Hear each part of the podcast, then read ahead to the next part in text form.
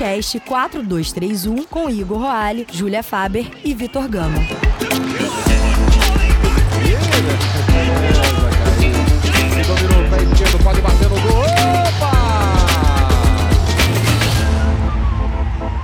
Fala galera, tá começando mais um Podcast quatro dois três um, episódio de número cinquenta e um, vários uns hoje, né?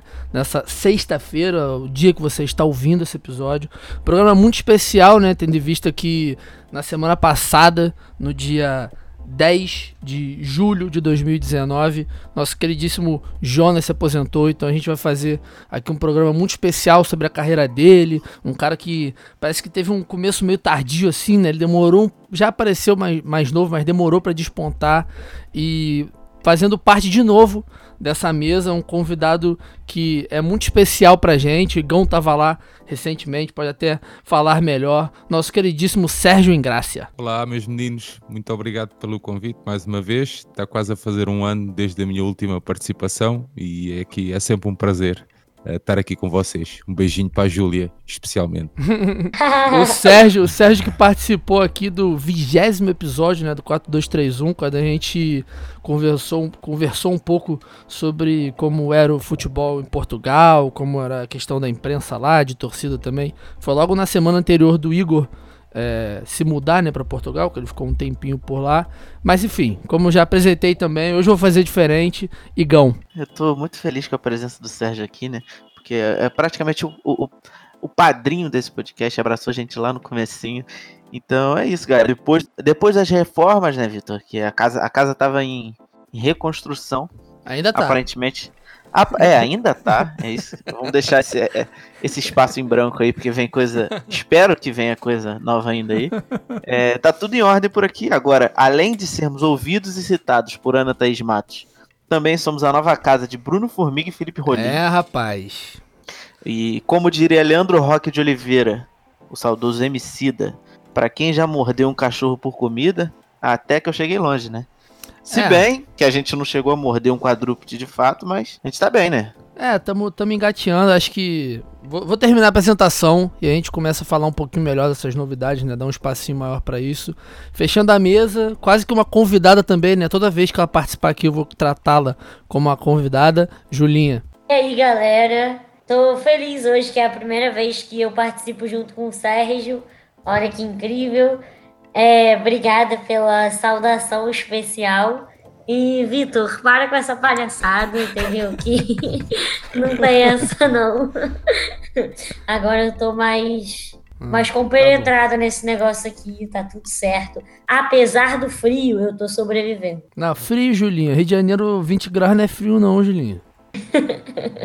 Mas enfim, é, gente, enfim, acho que quem pôde nos acompanhar, né, nas redes sociais, semana passada principalmente, a gente apresentou alguns programinhas novos e eu vou dar esse trabalho, que é o que eu faço, sempre que eu posso demandar um trabalho que seria meu, mas que alguém pode fazer também, eu faço, então o Igor e a Julinha vão explicar esses novos programas. Pode começar, Julinha. Comece explicando para nossa audiência o que é o Mana a Mana, que na real é o melhor nome de programa que eu já vi na face da Terra. Bom, é, o Mana a Mana é um programa que eu vou apresentar nesse quatro dois três um, que agora, mais que um podcast, é uma plataforma de podcasts. Aí sim, hein? Até dói com Ó, estamos ficando chique, né? Acho. Uma trabalheira é... da porra. Exatamente. A gente vai falar sobre futebol feminino, né? Vamos continuar nessa pauta pós-Copa do Mundo, que foi maravilhosa.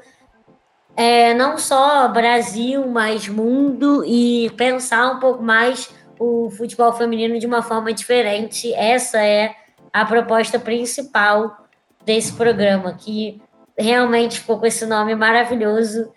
Eu e Igor tivemos um brainstorming muito especial e chegamos nesse nome que acho que eu já me apeguei até. Aí, a gente navegou de... nesse, nesse brainstorm por lugares inimagináveis, Vitor, uma doideira. Era cada ideia ruim, uma mas doideira. No fim Julinha veio abrilhantar. Ainda bem que eu não participei desse brainstorm aí. Porque, Vitor, a, a sua presença em qualquer brainstorming é totalmente dispensável, porque você é o cara que só fala não. Então, é, o mau humor gente... em pessoa. A gente, a gente já sabe sempre. Então eu vou, eu vou falar um pouquinho do Mais Que onze, que é o meu programa aqui na casa, que a gente está se planejando para entrar toda segunda-feira. A gente vai revezar entre eu, a Júlia e o Vitor nas segundas. E é um programa numa pegada de talk show, com convidados do, do meio da comunicação que trabalham com esporte. E a ideia são onze perguntas base, que vão entrar para todos os... Todos os entrevistados vão ter essas onze perguntas e no finalzinho do, do quadro a gente vai ter mais três perguntas especiais para cada convidado. A gente já está com dois nomes confirmados para os dois primeiros episódios e acabamos de engatinhar para um terceiro nome. Então, se vocês também tiverem sugestões, falaram assim, olha, eu quero que vocês conversem com fulano ou fulana, e a gente vai atrás, só mandar para a gente no Twitter ou no Instagram, onde você quiser. Só não manda no Facebook, porque a gente não olha muito. É, o da Julinha também é uma pegada de, de entrevista, né, Julinha? Ah, mais ou menos. Vamos mais ou menos, né? Dar uma revisada, né, de vez em ah, quando entrevista. Boa. De vez em quando não.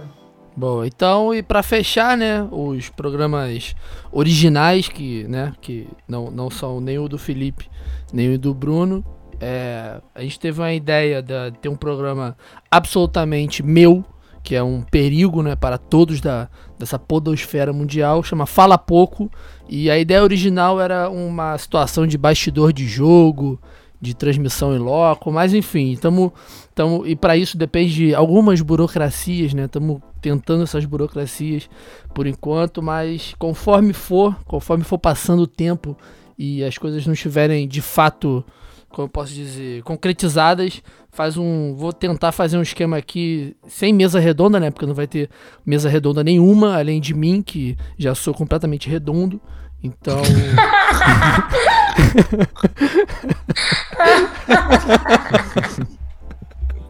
É muito bom, autodepreciação. É, fazer um sistema aí de...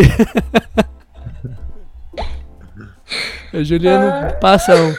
Fazer um esquema de comentar os jogos, coisas importantes assim, um pouquinho de opinião também, né? Porque como a gente traz muito convidado, faz muita pauta temática, enfim, óbvio que a gente não tá aqui pra ser dono da verdade, mas no meu programa absolutamente seria o dono da minha própria verdade, daria a minha própria opinião, e uma coisinha mais curta ali, trinta, vinte minutinhos, enfim, a pegada é essa, vamos ver se dá certo, e obviamente, como vocês podem ter visto, né, os programas do Felipe Rolim, do Bruno Formiga, o Like a Rolling Stone, que chega aí de forma mensal, ele, o Felipe adora, ele já tem mais dois que vão entrar, né, a partir dessa semana, mas ele gosta de abordar os futebols, né, de uma forma mais alternativa, então já saiu um episódio de Moçambique, a gente tem mais dois engatilhados, como aí como depende de um estudo maior, fica numa pegada mais mensal, e o programa do Bruno Formiga, o Formigueiro, que também já é uma coisa mais reflexão de sociedade, política, envolvendo futebol também, saiu agora o episódio sobre, sobre dependência química, né, que ele cita o Fábio Assunção, cita o Jobson, cita o Adriano Imperador também, como a sociedade pensa nesse tipo de, de doença, enfim, são, ou seja, a gente tem, acho que cinco programas, né, mas esse aqui a gente tem seis programas que totalmente de formas diferentes, pensando no futebol de formas diferentes e tudo no mesmo lugar, então acho que ficou tudo muito bem explicadinho e pra gente não demorar mais ainda, vamos direto pro nosso programa.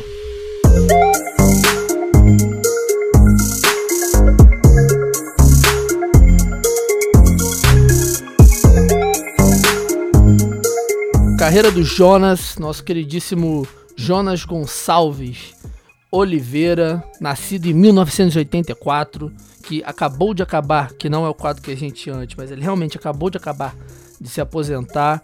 E aí, como sempre, né, como para deixar sempre as nossas linhas de raciocínio um pouco mais claras, eu gosto de deixar tudo bem fechadinho ali numa linha do tempo.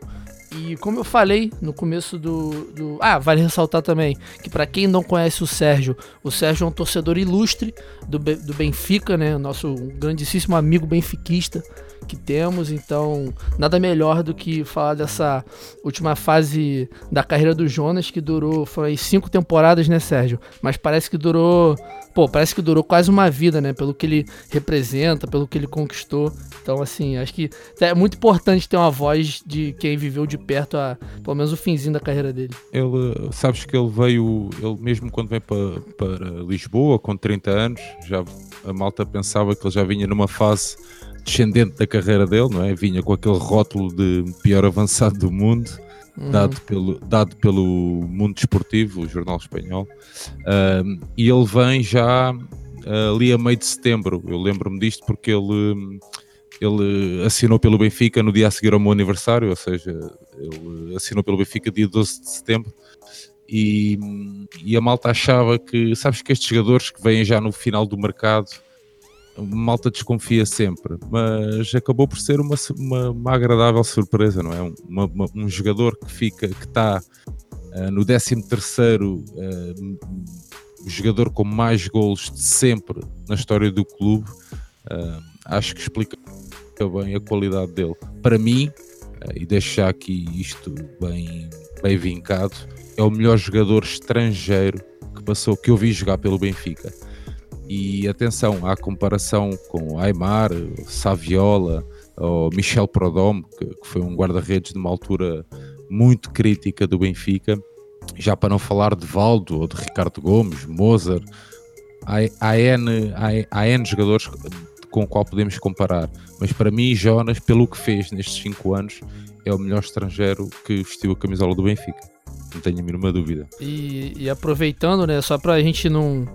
Não deixar muito confuso, que eu falei que ia seguir a linha do tempo, sim, mas sim. O a gente começa já no último, né? Eu adoro fazer isso.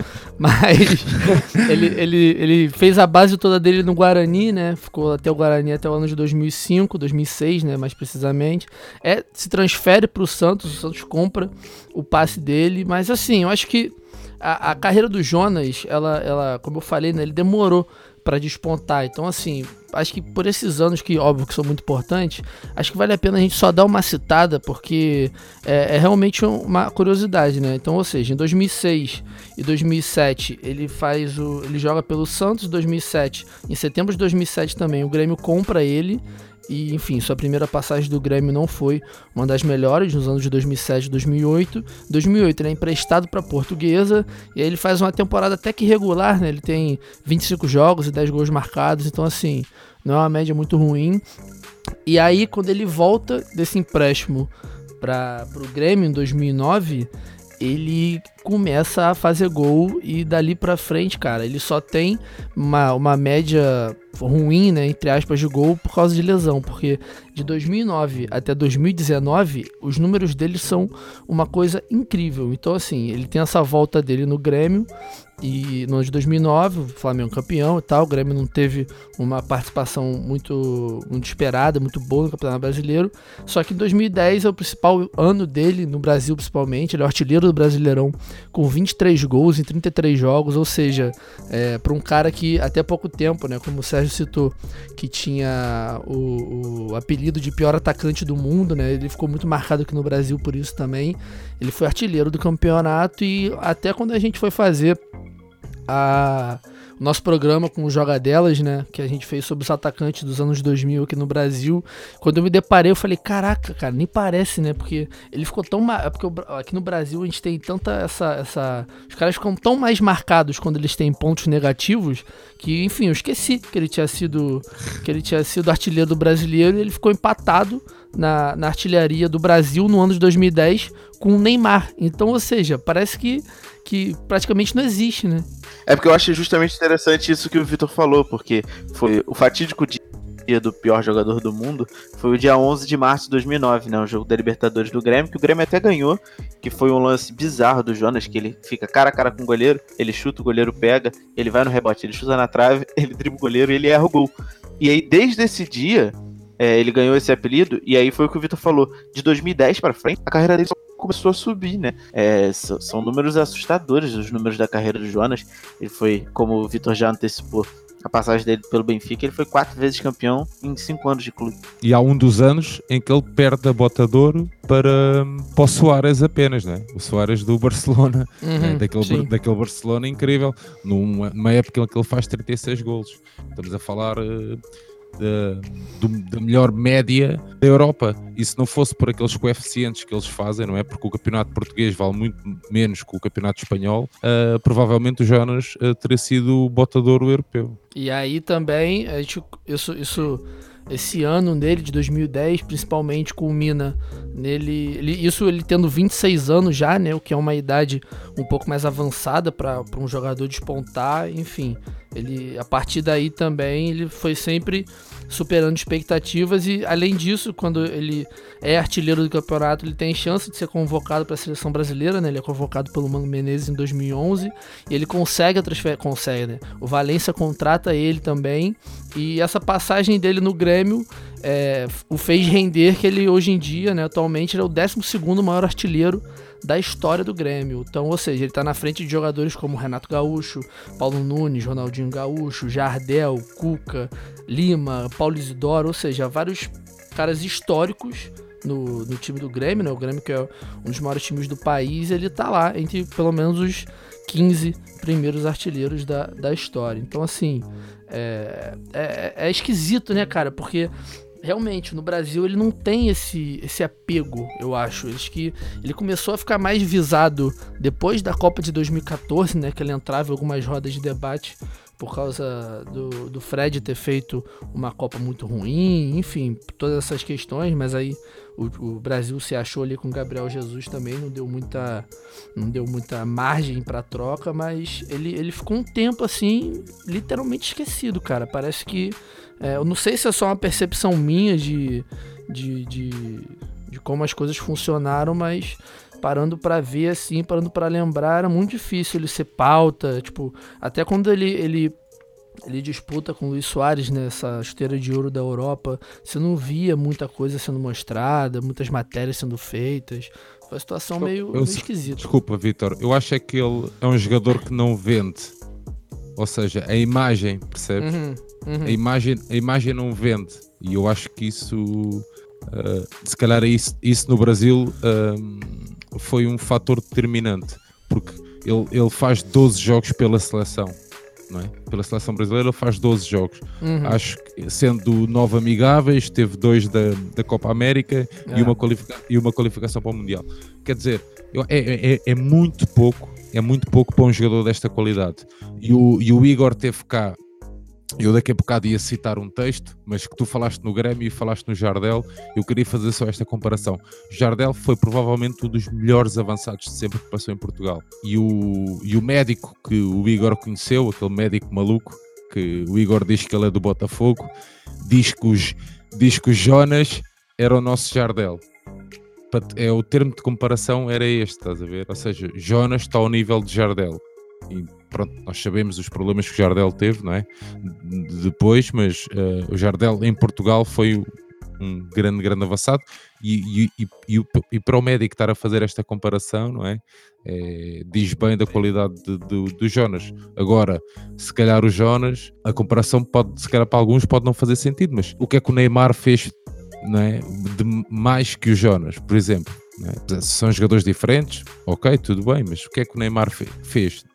Se calhar nada, tem muito mais qualidade, tem, é um facto.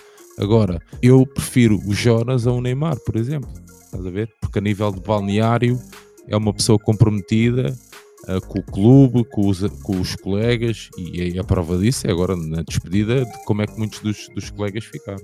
Essa questão da gente não ver talvez o Jonas como a gente poderia ver pelos números, pelo que ele fez, né, de carreira, se deve muito não só essa, a esse início de carreira ruim que marcou muito ele aqui no Brasil, porque é assim, o brasileiro é muito assim, é difícil dar o braço a torcer sobre alguém, mas também porque ele teve lesões em momentos que parecia que ele ia começar a render mais, aí ele se lesionava, acho que isso deu uma atrasada na vida, assim, E até também, assim, quando estava no Santos, que era um grande time, não conseguiu jogar muito, e, enfim, ele não demorou realmente a engrenar na, em vários jogos seguidos, assim, por lesão, e não, não foi puramente por não jogar bem, foi por lesão e outros problemas, assim, a continuidade dessas lesões, né? Então eu acho que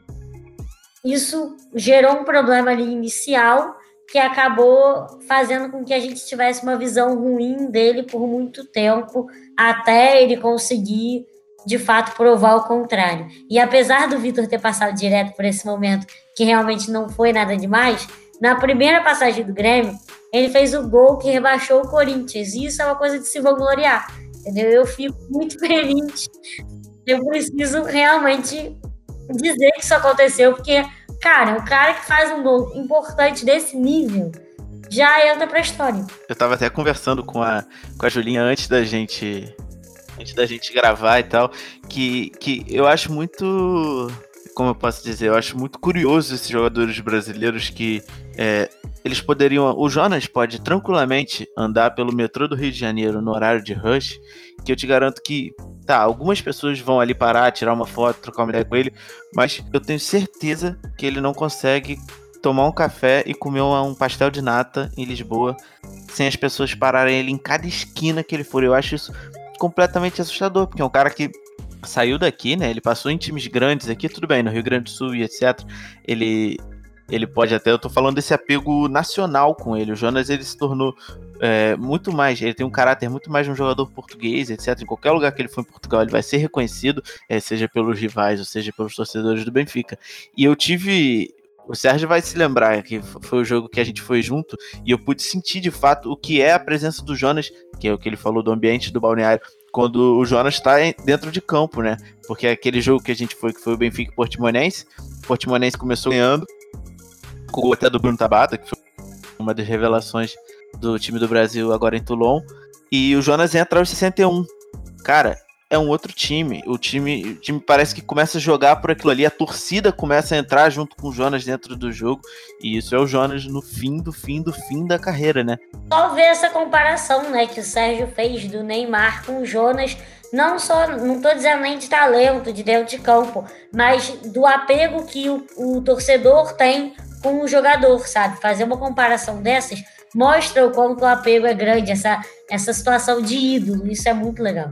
Tira um pouco do, do assunto bola, né, cara? E vai muito mais pro, pro... Futebol em si é muito mais do que a bola no pé, né? Muito mais do que o Neymar pegar e ser tático pra caralho, técnico muito... Sabe, sabe jogar bola, mas é, é a questão do ídolo dentro de campo, cara. Eu, eu, eu lembro, eu fico até arrepiado desse jogo, que o Jonas entrou, de fato, virou um outro time e, cara, eles estavam perdendo...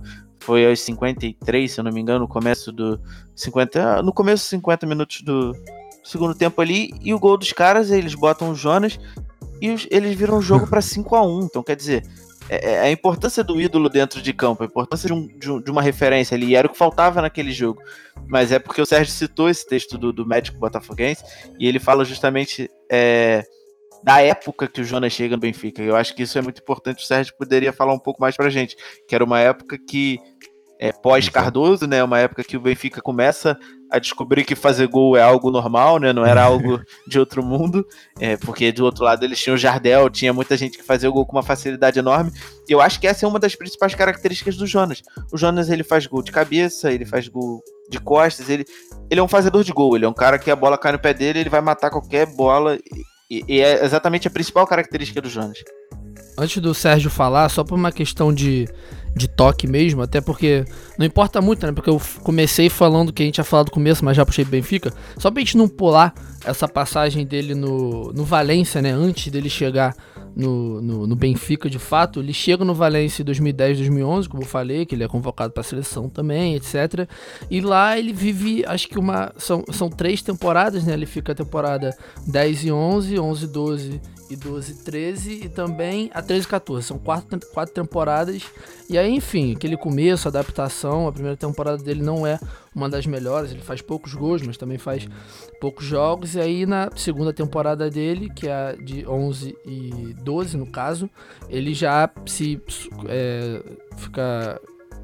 ele já vira titular, né? Já tem uma passagem mais sólida, ele já aumenta a sua quantidade de gols, porque assim, é, parece muito fácil a gente pegar uma carreira do atacante e ficar só analisando quantos gols ele fez em tantos jogos, mas é porque é, me impressiona muito ele aos vinte e oito anos ter começado a fazer gol e não parar mais. Isso, isso é incrível, porque normalmente esses caras, quando são artilheiros mesmo, eles, artilheiros mesmos, eles começam a fazer gols muito cedo, né? Desde a base da seleção até na base dos próprios times. Não, o Jonas começou a subir sua carreira na sua segunda temporada na Espanha, isso já para vinte e sete, vinte e oito anos de idade, que enfim, como o próprio Sérgio já falou, quando o cara vai chegando ali no fim da carreira, ele já fica cada vez mais desacreditado, né? Então, ele tem uma sequência muito boa nessas temporadas no, no, no Valência, e na sua última temporada, no ano de dois mil e treze e dois mil e catorze, que também envolve outro português, né? Porque o técnico do Valência na época era o nosso hoje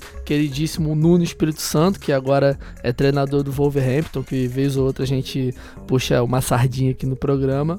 E enfim, teve mesmo, mesmo acho que a carreira dele é muito marcada por por irregularidade em alguns momentos e lesões, né? Então, essa última temporada dele foi bem irregular também, ele fez bastante jogos, só que aí, como no final da temporada ele viu que, ele, que o Nuno também não ia fazer muito uso dele, o Nuno já estava preterindo ele a outros jogadores, então assim, aí de fato ele chega no seu último clube, que seria o clube onde ele mais faria história, e aí por isso também se faz muito importante a participação do Sérgio, que é quando o Jonas é contratado pelo Benfica no dia doze de setembro de dois mil e catorze. Vitor, deixa-me só, puxando aqui a conversa ainda ao hum. Valência, ele chega, no, ele, ele chega numa altura em que o Peter Lim compra o hum. clube uh, e, e faz então a parceria com o Jorge Mendes.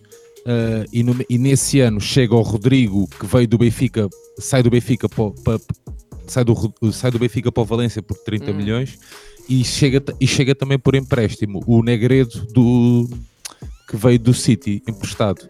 Logo aí, pá, a disputa, uh, as, a disputa as opções, boa ali na frente. A, a né? disputa, é, exatamente, ia, ia, ia ser quase impossível. Deixa-me só falar da questão ainda do Neymar, que por, para muitos se calhar pode ser uma comparação Sem, sem sentido, mas quando eu puxei o Neymar, e para a malta nova que tem o Neymar como ídolo e isso, eu puxei, eu puxei a comparação porque o Neymar é, é artista, mas dificilmente vai conseguir alguma vez ser um símbolo de um clube, estás a ver? E, e provavelmente vai passar ao lado, nunca vai conseguir isso, não é? E ainda mais com estas, com estas últimas polémicas.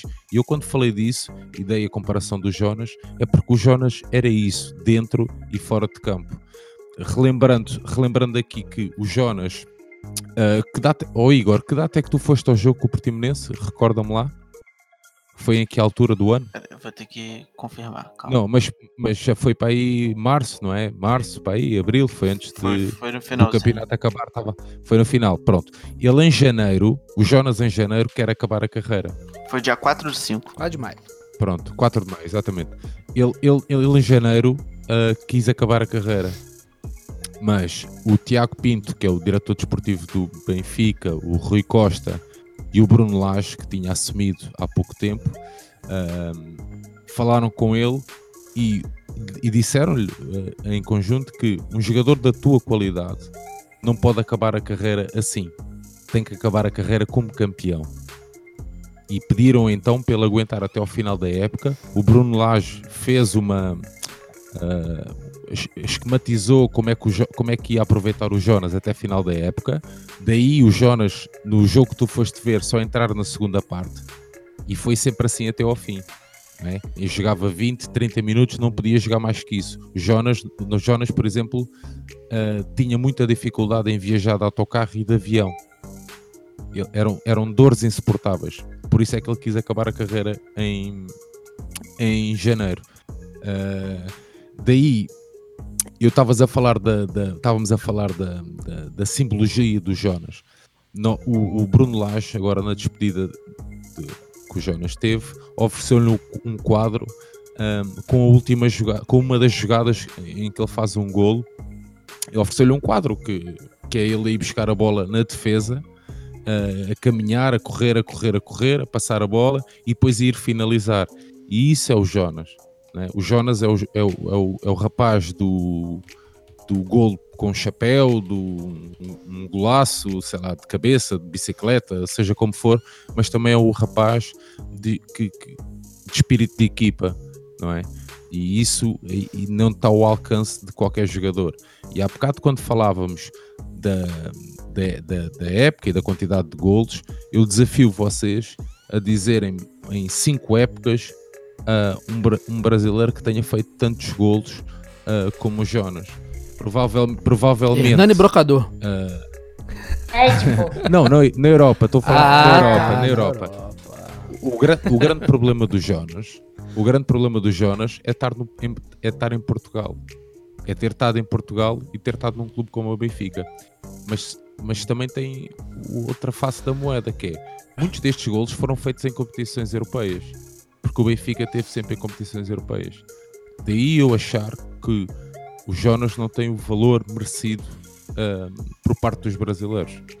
É, é a opinião que eu deixo muitas vezes, que eu tenho muitas vezes. E há bocado uh, o Igor estava a falar, mais uma vez estávamos a falar do médico uh, e da comparação que ele fazia com o Jardel, e eu tirei aqui uma frase do texto que, que enviei ao Igor, em que ele diz o seguinte... Eu cresci com um Benfica que não ganhava e tinha uma rela- relação difícil com o golo. Nunca éramos suficientemente bons ou organizados para marcá-los com facilidade. Tudo, custa- tudo custava. E depois uma declaração que ele faz ao Jonas. Tu foste o amor, a plenitude, a felicidade, a raiva gritada contra a almofada como um adolescente. O primeiro cigarro depois do sexo. E a noite de copos em Berlim com amigos. Foste o amor. Além disso, os rivais odiavam-te e eu amava-te ainda mais por isso. Portanto, esta, isto é Jonas na sua plenitude. Esta definição do Manuel Neves é perfeita sobre o Jonas. Daí o Jonas deixar muitas saudades e, e, muito, e, há, e há muitos que comparam, por exemplo, com o outro dez que o Benfica teve, o Aymar, um, ou mesmo o Saviola, ou até mesmo com o Cardoso. Mesmo o Cardoso nunca, não, não, a opinião sobre o Cardoso não era unânime, fartava-se de fazer golos, mas faltava, faltava-lhe ali aquele ar de liderança, não é? De, de sensatez. O Jonas é, é isso, é, é muito sensato, sempre foi muito pacato, nunca, nunca criou problemas. Os jornais tentaram vender muitas das vezes que ele não jogava porque... estava chateado por, com o Lage ou com a direção, quando, neste, nesta última fase, tinha sido um acordo feito uh, entre treinador e jogador uh, e que ele agora assumiu, numa, numa grande entrevista que deu ao canal do Benfica, assumiu isso, que ele, ele mesmo ele queria desistir uh, e o Lage é que lhe pediu para ficar até o final da época, para ele, para ele sair pela porta grande com mais, com mais um campeonato. Deixem-me só dar-vos aqui os dados Uh, do Jonas uh, no Benfica, para vocês ficarem com uma ideia. Em cento e oitenta e três jogos ele foi cento e quarenta e cinco vezes titular, foi suplente utilizado trinta e oito por cento e tem setenta e dois por cento uh, de vitórias.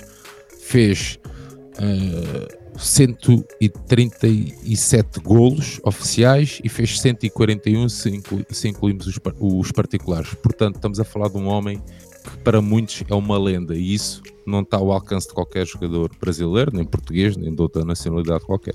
Cara, uma, uma coisa depois desse relato, né, do, do Sérgio, é que em Portugal, o, o, sei lá, às vezes me parece que ainda, ainda persiste um pouco de, desse olhar é, romântico, né, porque é, os caras fazem poemas, é porque também no Brasil a, acho que a gente passa um pouco por uma...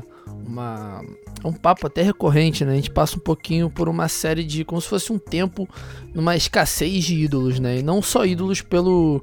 pelo se o cara é craque, se o cara, enfim, faz tantos gols, mas é ídolo de identificação mesmo, né? A gente não... Talvez o, pro, o próximo que a gente tenha encerrando a carreira seja o D'Alessandro no Grêmio, o Fábio no Cruzeiro... Uh, que mais? O Vitor no próprio Vitor, Atlético Mineiro. Deixa-me só dizer-te isto. O ídolo, um ídolo ou um, um símbolo uh, não é só no jogo jogado, tá bem? Tem, tem que ter opinião sobre, na sociedade onde está inserido. e eu não sei a vossa opinião, mas eu partilho aqui a minha, ainda agora na Copa América, na, quando foram receber a taça da Copa América, uh, vimos uh, pronto, o, o, lá o, aquele ditador que vocês têm aí convosco, não é? Ali no meio dos jogadores. Tá, mas alguma vez um jogador, para ser um símbolo, não é? Tem que, tem que ter as suas opiniões bem vincadas e não pode pactuar com isto. Eu acho que é, quem acha que o futebol está dentro do... Né, é, é só o que se passa ali no campo, está muito enganado. Mesmo o, Jú, o Júlio César, o imperador... O, o imperador... Sim, o imperador. Pronto, o Júlio César, o, o, o, o guarda-redes, uh, dizia que... que Jonas é que, é que era o, é que agregava todos os jogadores brasileiros que o Benfica teve, e o Benfica chegou a uma altura que tinha Júlio César, Jonas, Luizão, uh, Jardel, entre outros, uh, ou seja, eles juntavam-se todos na casa do Jonas e pronto, e era ali que eles passavam as suas folgas, ou seja, isso serve tudo para agregar também, tá a ver? E depois vai-se refletir no balneário. Ele até conta uma passagem, e para quem... Os brasileiros vão-se rir, provavelmente, que ele, uh, eles chateavam-se com o Jonas porque o Jonas metia manjericão na picanha. O, jo- o, Jonas não sabe, o Jonas não sabe cozinhar, não sabe fazer nada, e então uh, eles brincavam muito com isso. Uh, era para ver o ambiente que, que, que havia. E este, este ambiente ganha títulos, não é? Esta é a grande diferença. O ambiente se reflete no... no próprio campo, né? Isso seja o próprio, o próprio vestiário dos jogadores, como também várias questões políticas, né, do clube que às vezes afetam dentro de campo também. Mas... Não, eu ia só contar este episódio que eu, eu desconhecia e fiquei a saber agora há pouco tempo, que uh, o irmão do Jonas é que é o, o empresário. Hoje é de família ainda. E, quando, e quem faz a negociação para vir para o Benfica é o próprio Jonas. Ou seja, o Jonas é que vai ao gabinete do presidente, juntamente com o irmão, que foi a primeira e única vez que ele fez isso na carreira. Quis sentar e quis olhar para o presidente e quis falar com ele para perceber, o, pronto, se podiam ou não acertar os termos do contrato. Isso, que doideira! É verdade, é verdade. Quando sai de Valência, ele contou, contou essa história... Agora, pronto, nesta grande entrevista, que eu depois até posso passar o link para vocês, se alguém tiver interesse depois em, em ver, tá, tá, é um trabalho fantástico. Inclusive o Valverde uh, fala sobre, tem umas declarações sobre o Jonas, uh, o, o Neymar, uh, so, é muita gente ligada ao futebol a falar sobre o Jonas, uh, e sempre com aquela uh, com aquela ideia de de jogador modelo a seguir. Faz falta mais jogadores assim. Acho que... Com certeza. Seja no Brasil, seja em Portugal. Eu até estava falando isso com o Igor quando a gente estava debatendo o tema do episódio, né? Que eu falei que, cara, eu gosto geralmente muito de jogador assim, sabe? Que meio que consegue criar um laço com o clube, que por onde ele passa ele é bem lembrado, sabe? E eu, eu sinto que o Jonas fez isso no Grêmio e principalmente no Benfica, óbvio, sabe? Ter, ter toda essa atitude de líder e de ídolo que gerou todo esse seu relato aqui agora, cara, isso é, tipo, muito admirável. Geralmente é um estilo de jogador que a gente gosta mais, ele pode não ser o melhor, mas ele é o mais querido. Ele estava a dizer que queria, ele, eu não conheço bem a zona, mas uh, uh, ele tem uma casa em Bebedouro, acho que é assim que se diz, não é? Uh, no estado, onde no, ele nasceu? Sim, e que a zona tem, cinco mil, tem apenas cinco mil habitantes e que ele uh, acaba por, por conhecer todas as pessoas e agora só queria voltar para lá. É. E ele teve uma proposta, enquanto, enquanto estava no Benfica, não sei se foi na segunda ou na terceira época, teve uma proposta na China, da China. E, e, e eu na altura estava envolvido mais diretamente e soube de, da proposta e soube da, da resposta contundente do Jonas, que disse: uh, eu já tenho o dinheiro que nunca sonhei ter, agora só quero ser feliz a jogar futebol. E é isto que muitos jogadores de futebol que se acham vedetas têm que ter em mente, não é? Primeiro, comprei um objetivo, ter algum dinheiro para ajudar a família, e depois, pá, serem felizes a jogar a bola, porque os brasileiros são um povo ímpar no que toca ao futebol, mas também erram muitas vezes a, a, a subestimarem-se, não é? Quando o, Brasil, quando, quando o Brasil e os brasileiros voltarem a acreditar que realmente são capazes de voltar ao topo, não há igual a vocês, não há igual, esqueçam, nem mesmo nas Copas do Mundo, nem Alemanhas, nem, não, há, não há igual, não há, não há, não há pai para vocês, entendem? Vocês têm uma qualidade ímpar, precisam é de menos, uh, menos uh, Neymars da vida e se calhar mais Jonas e mais pessoas comprometidas, uh, neste caso com a seleção ou com os clubes. Acho que faz muita falta isso. Faz muita falta, e até um ponto interessante também para a gente sair e pensar mais um pouquinho só no campo, né? Porque mesmo com, com, com o Jonas fazendo esse, quantidades exorbitantes de gols, ele sempre estava muito à, à face de outros jogadores dentro da seleção, né? Ou ele era reserva do próprio Damião em dois mil e onze, que o Damião estava numa fase crescente da carreira, ou até mais recente, dois mil e dezesseis, ele disputava vaga ali com o Firmino, com o Ricardo Oliveira, e principalmente com o Firmino e com o Ricardo Oliveira, é, eles têm uma situação em comum que até o Ricardo Oliveira voltar pro, pro Brasil, ele não tinha muito essa identificação com a torcida. O Firmino começou até agora, um pouquinho antes da, da Copa de dois mil e dezoito até, não é algo muito recente, muito recente, não é algo muito, muito que tem muito tempo, né, as pessoas gostarem do Firmino, quererem o Firmino na seleção brasileira. Então, talvez, como o Sérgio falou mais cedo, né, por Jonas, pelo Jonas ter ficado muito tempo na Europa, embora ele tivesse feito uma história grande no Grêmio, essa é estranho, porque essa identificação parece que se perdeu, né? Porque ele fica um pouco fora dos holofotes ali no Valência. Em Benfica, ele já também não, não aparece muito, mesmo fazendo parte de, de disputando a, a chuteira de ouro, ele jogando Champions League, enfim, é porque está em Portugal. Volta. É porque está em Portugal, Vitor. Eu não tenho a mínima dúvida, se ele continuasse em Espanha com estes números, ele era titular da seleção. Com certeza. Eu não tenho a mínima dúvida disso. Acho, acho inclusive que essa, essa temporada que ele faz trinta e seis gols é temporada dois mil e dezesseis, dois mil e dezessete, não é? dois mil e quinze, dois mil e dezesseis. Ah, então é mais... É porque mais... a dois mil e dezesseis, dois mil e dezessete ele tem uma lesão, ele tem lesão grave. Ah, é. É. A dois mil e dezesseis, dois mil e dezessete ele faz dezoito gols apenas. Apenas quer dizer... dezoito... É. Pronto, mas deixa-me, deixa-me, né? deixa-me só contar esta curiosidade. Agora, uh, o João Félix, como sabem, foi para o Atlético Madrid. Sim. E o João Félix, quando estreia-se pelo Benfica, a substituir Jonas num jogo. Não é? E isto é muito interessante porque, agora, quando foi oficializada a despedida de Jonas, o João Félix escreveu no, na, no Instagram e nas suas redes sociais a dizer "Obrigado, pai". Percebem a diferença, não é? Uhum. Não é aquele "Ei, Jonas, pá, foi muito bom jogar contigo, és um cara à maneira". É uma outra relação, né? Não, o Jonas tem isso.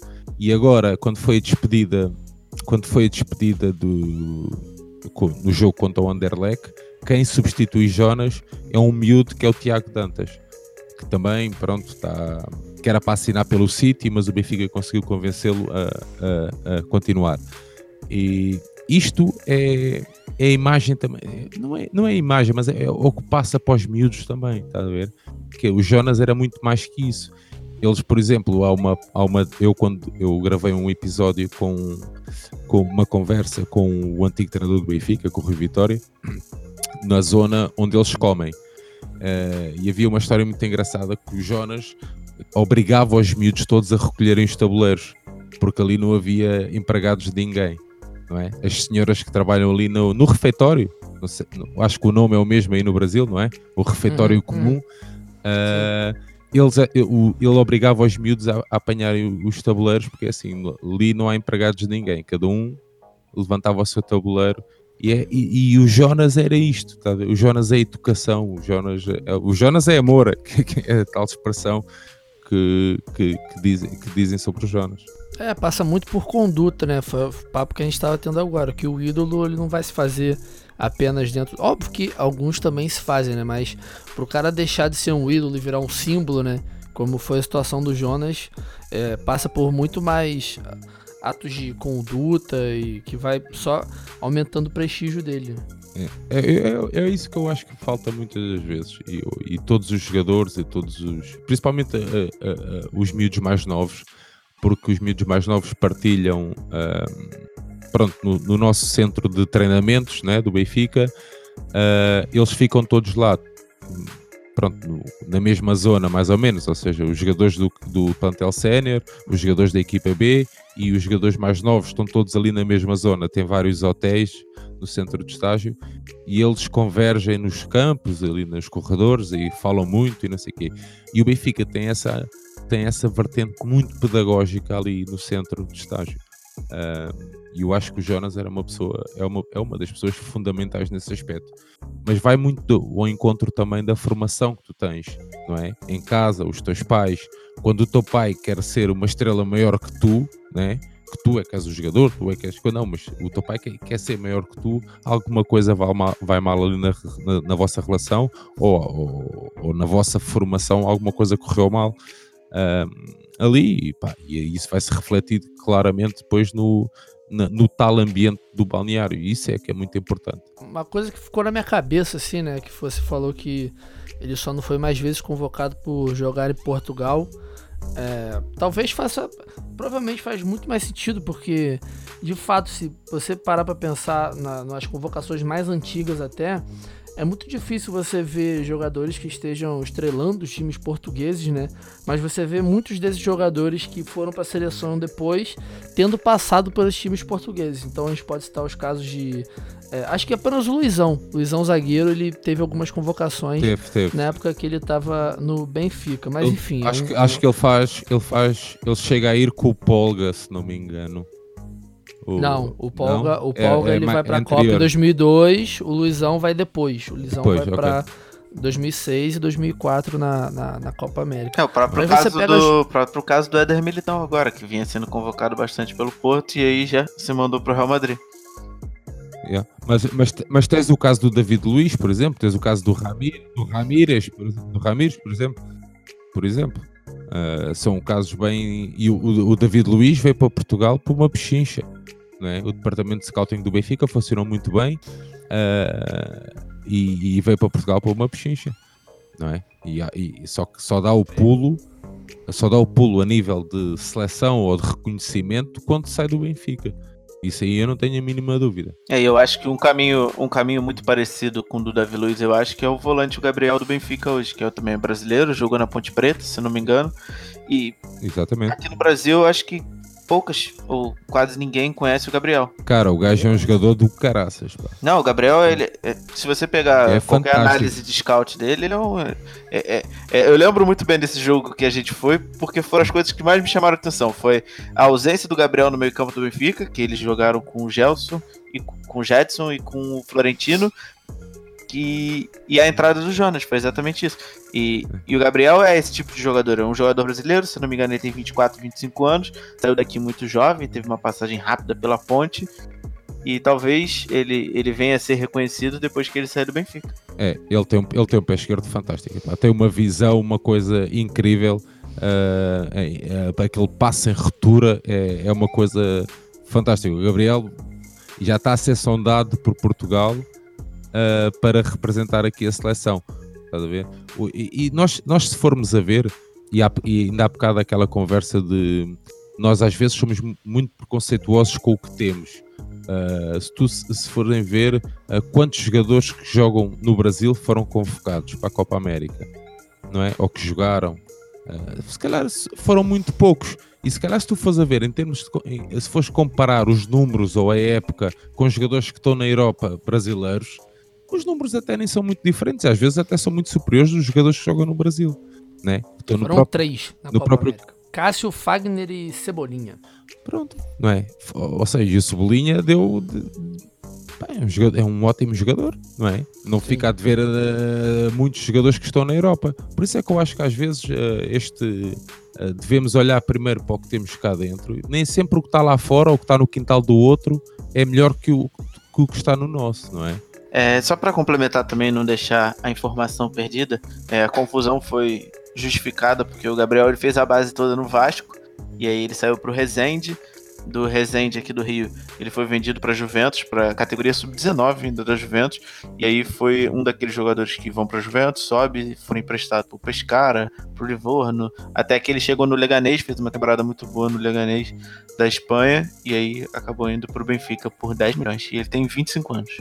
E vai ser vendido por muito mais, não tenho nenhuma dúvida disso. Inclusive, inclusive é uma das nossas pautas, né, Igor? Essa, essa facilidade que, que Porto e, e Benfica tem para fazer dinheiro com, com, com scout, né? Encontrar jogadores, enfim. Vender eles por coisas inacreditavelmente milionárias, assim. Olha que ele nem é tão novo assim, né? Ele é, já vinte e cinco. Deu uma rodada boa, tá com vinte e cinco, não é? Super novo, foi realmente um achado do futebol português fazendo esse milagre aí que a gente já falou outras vezes. É, lembra um pouco o Matite, né? O Matite foi por aí também, ele vai, volta, vai, volta. É, já era mais velho. Interessante. Mas voltando um pouco, a gente tá falando da, da... Só pra gente fechar também esse assunto da seleção brasileira, outros jogadores além do Davi Luiz e do Ramírez, como o próprio Militão que Igor falou, a gente tem também o Danilo, o Alexandro, o Casemiro. Então assim, meio que, que os caras todos passam por essa experiência de jogar em Portugal e eles só começam a ser realmente de fato aproveitados quando eles despontam para outras ligas. Enfim, aí a gente tem esses casos um pouco mais específicos, né? O Luizão, o próprio Davi Luiz e o Militão, que já estava sendo convocado. Mas é, é algo a se pensar, né, cara? Porque os números do, do Jonas são uma coisa incrível. E, porra, o Afonso Alves foi convocado por muito menos. Tudo bem que era a escolha do Dunga, é a escolha do técnico, mas é, de fato, você precisa de um atacante que faça gol. O Jonas por muito tempo se mostrou esse tipo de jogador e talvez não, não tivesse esse reconhecimento. E, cara, acredito assim que, sinceramente, acho que ele, como, como ele sempre me pareceu muito realizado, né? Então, assim, meio que, não sei, não sei se dá pra dizer isso, mas acho que não fez essa falta toda, no final das contas, pelo fato de que ele se tornou em Portugal. É, título, só título de comparação a isso que o Vitor tava falando, por exemplo, o, o Grafite jogou uma Copa do Mundo. O Grafite, em questão de números, ele é muito inferior ao Jonas, muito, muito. O Grafite tem cento e cinquenta gols na carreira. Ele tem cento e cinquenta gols na carreira. O que o Grafite tem em gol na carreira, o Jonas tem no Benfica. O Grafite estava onde, né? Quando ele foi nessa última vez pra ele, seleção. Ele... Ele estava no Wolfsburg, sim, aquele sim. time histórico. Ou seja, lá. Né, vamos, vamos dizer a verdade. Se ele estava no Wolfsburg, não significa muita coisa. Poderia é. o Jonas ter ido. Mas estava na Alemanha, é diferente. É, ele, ele fez... Aí, essa comparação desse ano em específico, no caso do Grafite, não dá muito, porque o Jonas estava começando a aparecer no, no Grêmio, o Grafite estava fazendo a maior campanha da história do Wolfsburg no campeonato alemão. Então, assim, naquele momento, não. Mas o que o Igor, acredito que ele tenha quisto dizer é que... Depois disso, né, o Jonas, nessas últimas temporadas, a primeira temporada dele em Portugal muito boa, ele... talvez merecesse, pelo menos uma outra chance, a não ser aquela Copa América completamente zoada, que aí foi só os, os, os jogadores meio mais ou menos assim, que enfim, foi aquele desastre do Brasil com o Dunga, mas sei lá. E aí pra gente fechar, o, o Sérgio já, já conseguiu, acho que, demonstrar muito bem, né, o que, que foi o, essa passagem do Jonas, né. Na... Eu só, deixa-me só dizer, Vitor, antes de fechar... Que, deixa-me só contar aqui uma curiosidade, que na, na tal época dois mil e quinze, dois mil e dezasseis, em que ele faz trinta e seis golos uh, e que é um, de, um e que bate ali e está ali com o Soares para ser o botador, não é? O único golo que eu não vi dele foi, no, foi exatamente um dos golos mais icónicos dele, que é no estádio do Boa Vista, que é um gol de pé esquerdo que ele faz. Uh, pronto, o jogo estava a acabar, estava zero a zero e, ganha, e o Benfica ganha um zero, uh, que é em março de, dois mil e seis, de dois mil e dezasseis. Uh, e eu, pronto, gosto sempre de contar estas peripécias e não vi porquê. Porque eu ia-me casar em maio. Eu, eu ia-me casar em maio, ia-me casei-me em maio, mas em março nós fomos fazer a minha despedida de solteiro para Turim, para ver o derby de Turim entre, entre Turim e as Juventus, e então acabámos uh, nesse dia estivemos num pub lá na, em Turim, uh, éramos, éramos bastante malta, pronto, que fomos, uh, e então vimos uh, o jogo todos juntos lá num pub, e quando é o gol do Jonas, pronto, foi o fim do mundo em Turim, como, é, como vocês devem calcular. Mas foi o único jogo nessa época que eu não vi. E foi o gol que, se te perguntares a qualquer benfiquista qual é para ti o melhor gol do Jonas, noventa e cinco por cento das pessoas vão dizer aquele gol do Bessa. E porquê? Porque Jonas em campo dava, ok, mais tarde ou mais cedo nós vamos dar a volta. Mais tarde ou mais cedo vai, vai acontecer, Jonas vai marcar. E pronto, por isso é que eu queria contar só essa peripéciazinha antes de terminarmos. Isso diz o quê? Que não é para casar. Aí o que acontece? Não, não, não vamos por aí, Vitor. Não, sacanagem, tô tem, brincando, tem, tô brincando. Senão tenho muita coisa para te dizer. Não, mas aproveitando, né, vamos, a gente pode fechar esse programa falando de, acho que o Sérgio pode falar muito melhor que a gente, né, de como foi de fato essa, essa última temporada, né, porque você diz que ele queria terminar campeão, enfim, que o, que, que o presidente Bruno Lage convenceu ele a não aposentar em janeiro, e o campeonato português teve uma, uma, um pitaco ali de emoção, porque o Benfica é campeão na frente do Sport por dois pontos só de frente, né? Não, na frente do, do Porto. Do Porto, do Porto.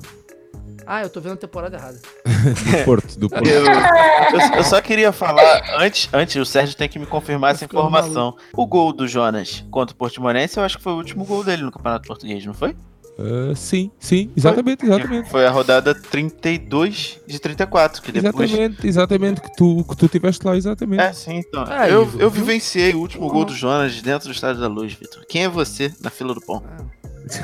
Eu não sou ninguém, eu sou o cara que vivencia, eu vivencio o Diego Ribas perdendo pênaltis endoidado no Flamengo, mas isso aí é outro programa daqui da gente. Mas enfim, essa temporada teve, é, é, curiosamente, o, o Benfica também foi campeão por dois pontos, só que nesse caso na frente do Porto, né, eu tava vendo a temporada dois mil e quinze, dois mil e dezesseis. Porque, enfim, bateu alguma coisa aqui, comecei a ver todas as temporadas do Campeonato Português. E, in, incrivelmente, também, o, o Benfica com cento e três gols a favor. Então, assim, o, o Jonas, ele não termina como um dos maiores atiradores do campeonato, né? Ele fez onze gols apenas, mas acho que para um cara com a... O Seferovic terminou por ser o artilheiro do time, vinte e três gols na competição, mas foi muito mais simbólico do que, de fato, algo que ele... Que ele por exemplo, como esse gol contra o Boa Vista no último minuto que decidiu os jogos, né? Sim, é, é, esta, época é, esta época é muito atípica para o, para o Benfica em si, por todo, e o, e o Igor sabe, pronto, por toda a confusão que houve. Isto, pronto, é Portugal no seu, no seu melhor. Na questão do Benfica, uh, estavas a falar do Seferovic. O Seferovic era para ser dispensado, não é? Entretanto, o Benfica vê-se, vê-se sem avançados. Uh, e portanto é que o Seferovic fica e começa a ser aposta, mas o Benfica, relembrando, o Benfica perde em Portimão em dezembro e fica, teoricamente, fica afastado do título, uh, e depois dá-se, dá-se o despedimento do, do Rui Vitória nessa noite, uh, e inclusive, olha, já fica, nós vinhamos para cima, eu estive em Portimão e vinhamos para cima e iam chegando notícias que Jesus podia voltar ao Benfica. Uh, e depois acabou por não, por não acontecer Jesus, depois falou-se do Mourinho, falou-se muita coisa, e o Benfica acabou por uh, apostar em Bruno Lage, que é um treinador uh, jovem, pronto, com uma visão completamente diferente uh, do futebol, uh, gosta daquele futebol atacante, mas pronto, aquele, aquela, aquele estilo Guardiola, né, que está muito na moda agora. Uh, e o Benfica consegue então dar a volta, mas a grande, a grande, grande conquista do, do Lage e de, de toda a estrutura foi conseguir convencer os atletas que, jogando bem, uh, jogando bem, uh, o campeonato ainda podia ser nosso. Se bem que continua, o Benfica tem todo o mérito na conquista, mas eu também acho que o Porto tem muito de mérito em ter perdido o campeonato neste, neste ano. Uh, é claro, é óbvio que eu estou super satisfeito, mas uh, eu acho que o, também há muito de mérito do Porto. E relativ, relativamente ao Jonas, acho que é, é aquilo que eu, já, que eu já tinha falado, é a questão dele ter, uh, do, do, do presidente, do, do, do Rui Costa e do, do treinador, quererem que ele acabasse a carreira como campeão, para não ser uma despedida, como muitos de nós também ainda falamos sobre isso, uma despedida do Luizão, que não, não se sabe bem como é que foi, como é que não foi, foi ali num estádio fechado, não. O Bruno Lage e o presidente queriam que ele, que ele fosse campeão em campo.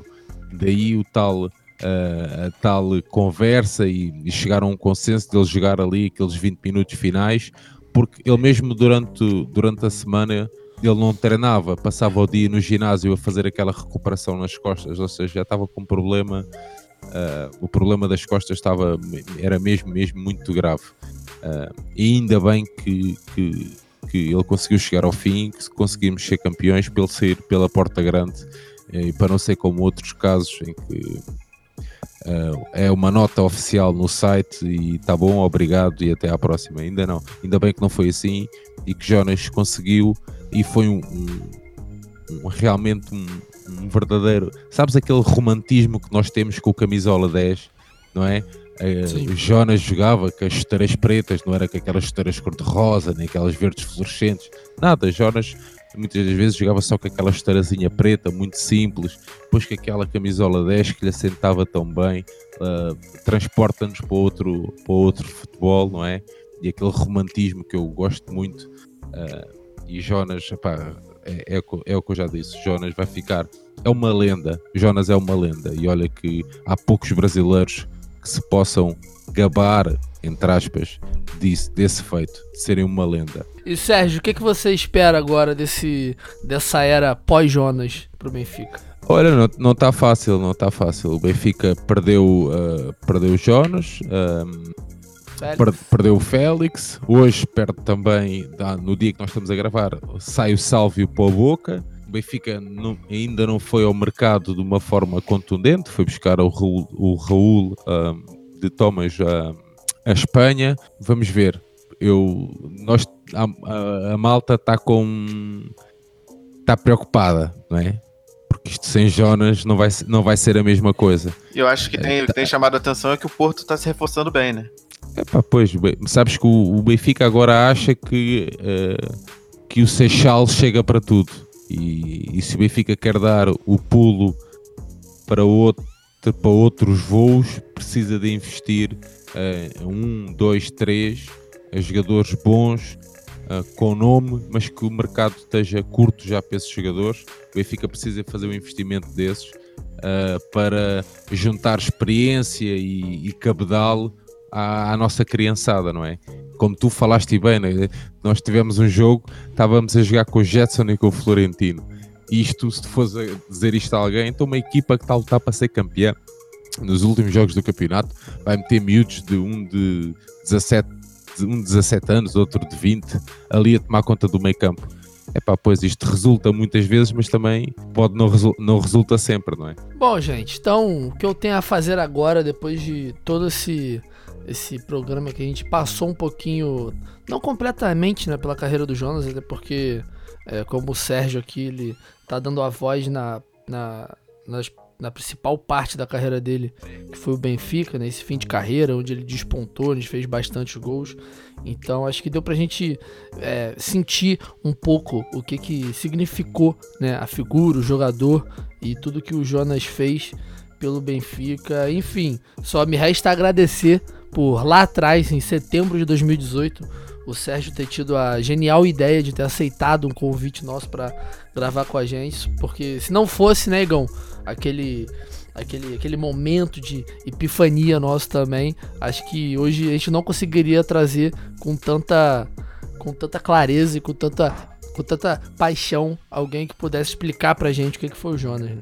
Exatamente, cara, eu sou, eu já cansei de, de falar com o Sérgio quando a gente estava junto lá, eu sou extremamente grato por ele ter abraçado a gente desde o comecinho, porque isso, para quem faz e quem produz conteúdo de forma independente, é, é fundamental esse, esse empurrão de, de qualquer lado que seja, pra gente não desistir e, de fato, meter a cara e fazer as paradas. O Sérgio sempre foi um cara que a gente conversa e a gente bota as ideias, ele fala, ele opina, ele sempre tá disposto a participar. Então, mais uma vez, Sérgio, muito obrigado por tudo, cara.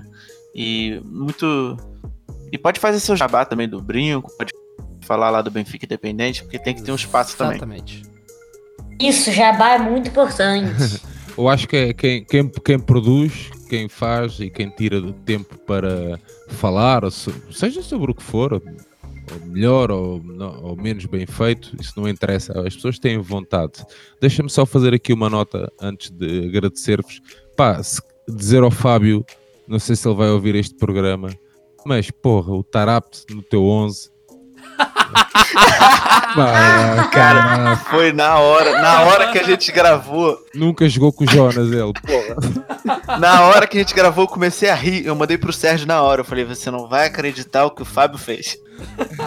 Olha, e deixa-me só dizer-te aqui: eu tinha combinado com o Igor. Uh, isto, pronto, não tem problema nenhum, fica gravado, não há problema nenhum. Uh, eu tive uma infelicidade há pouco tempo, antes do Igor ir para voltar para casa, para o Brasil. Mas tenho aqui a tua camisola, Vitor, tenho aqui a tua camisola.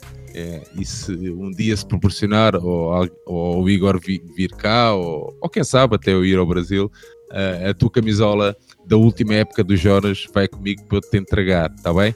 Não, não precisas de chorar mais nos outros episódios. Esta pelo menos vais ter de certeza. Uh, epá, e depois deixa-me-vos dizer que eu, eu comentei isto com o Igor, porque vocês são, uh, são rapa- miúdos novos e, e eu gosto muito de ver a vossa vontade de produzir conteúdos e de trazer material novo, e estes novos projetos que vocês inseriram dentro da vossa plataforma, não é? Um, epá, isto é tudo fantástico, vocês estão a percorrer um caminho fantástico e as portas vão se abrir porque vocês merecem. Uh, cá em Portugal não há rapaz, miúdos das vossas idades a produzirem este tipo de conteúdo, nem em Portugal, nem que eu tenha conhecimento. Uh, e e dou-vos mesmo, mesmo, fico mesmo muito satisfeito com isso, porque vocês merecem. Uh, e é a prova que... que há muita, muita coisa boa no Brasil e que são, e mais uma vez volto a, a reforçar a ideia, que são dois países irmãos e, e muitas das vezes há ali uh, aqueles comentários meio a roçar a xenofobia que não fazem qualquer sentido. Portanto, pá, mais uma vez obrigada pelo convite e por me deixarem participar uh, nesse vosso projeto que eu já sinto também que é a minha casa. Um abraço, meus amigos. Faltou só o jabá, né, Sérgio? Ah, o jabá. Vou fazer o jabá, sim. É verdade, é verdade. É verdade. Uh, é que eu agora, o Igor, o Igor já nem faz as apresentações do início, aqueles cinco minutos a falar, eu agora até já fiquei meio confuso. Já tinha aqui também, tinha aqui tomado nota para dar os parabéns a quem é que fazia anos, mas isso não vou dizer. O Igor não fez no início, eu agora também não faço. Uh, mas dizer-vos que, para quem gosta deste tipo de coisas, nós temos um projeto que é o Benfica Independente, que é, um, que é uma plataforma que agrega, agrega vários projetos, Uh, muitos, alguns podcasts, e estamos a produzir mais coisas, uh, mas muita parte escrita, onde damos, onde damos uma plataforma onde as pessoas, os adeptos e os sócios possam partilhar uh, a vossa a visão do clube. Uh, nós não, a nossa linha de, nós não queremos saber o que é que a pessoa escreve. Estão a perceber? Aquilo é uma pessoa, a pessoa, as pessoas vão lá, escrevem e, pá, e partilham, e nós partilhamos e falamos sobre isso com outros benfiquistas. E temos também muitos podcasts, inclusive o tal O Brinco do Batista, o Brinco do Batista, que é uma história curiosa de um jogador, de um bom rebelde benfiquista que jogava de brincos e, e que obrigou o árbitro a parar um jogo porque tinha perdido um brinco. E então, a, a meio do jogo, as fotos que há desse dia é todos os jogadores de Cupoar à procura do brinco do Vítor.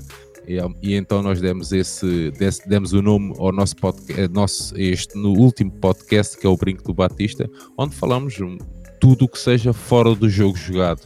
Uh, inclusive, vamos agora falar um, um tema muito preocupante em Portugal, que é o racismo. Preocupante e de alguma forma também que é um tabu. Temos feito algumas iniciativas assim diferentes. Estivemos na Feira do Livro, uh, a convite da Feira do Livro de Lisboa, a gravar um podcast também sobre futebol, livros e porque é que se escreve e dita tão pouco sobre futebol. Uh, estamos muito atrasados em relativamente ao Brasil nesse aspecto e, e pronto, e quem quiser é em benfica independente ponto com. Temos agora este último projeto que é a História Gloriosa, que, é um, que são apenas dez episódios e que vão de década a década desde a fundação do Benfica.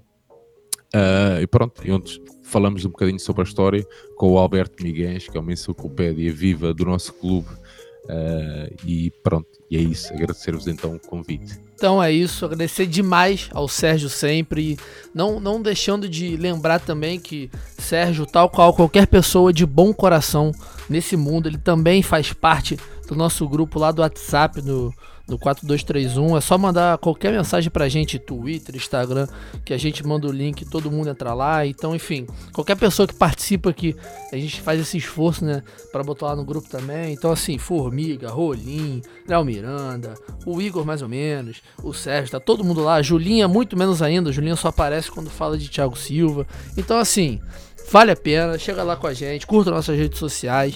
A gente tá para apresentar, se tudo der muito certo, mas algumas coisinhas novas, né? Eu sempre não consigo não deixar de falar aqui. E é isso. Obrigadão, Sérgio, sempre. Igão e Julinha. E até semana que vem.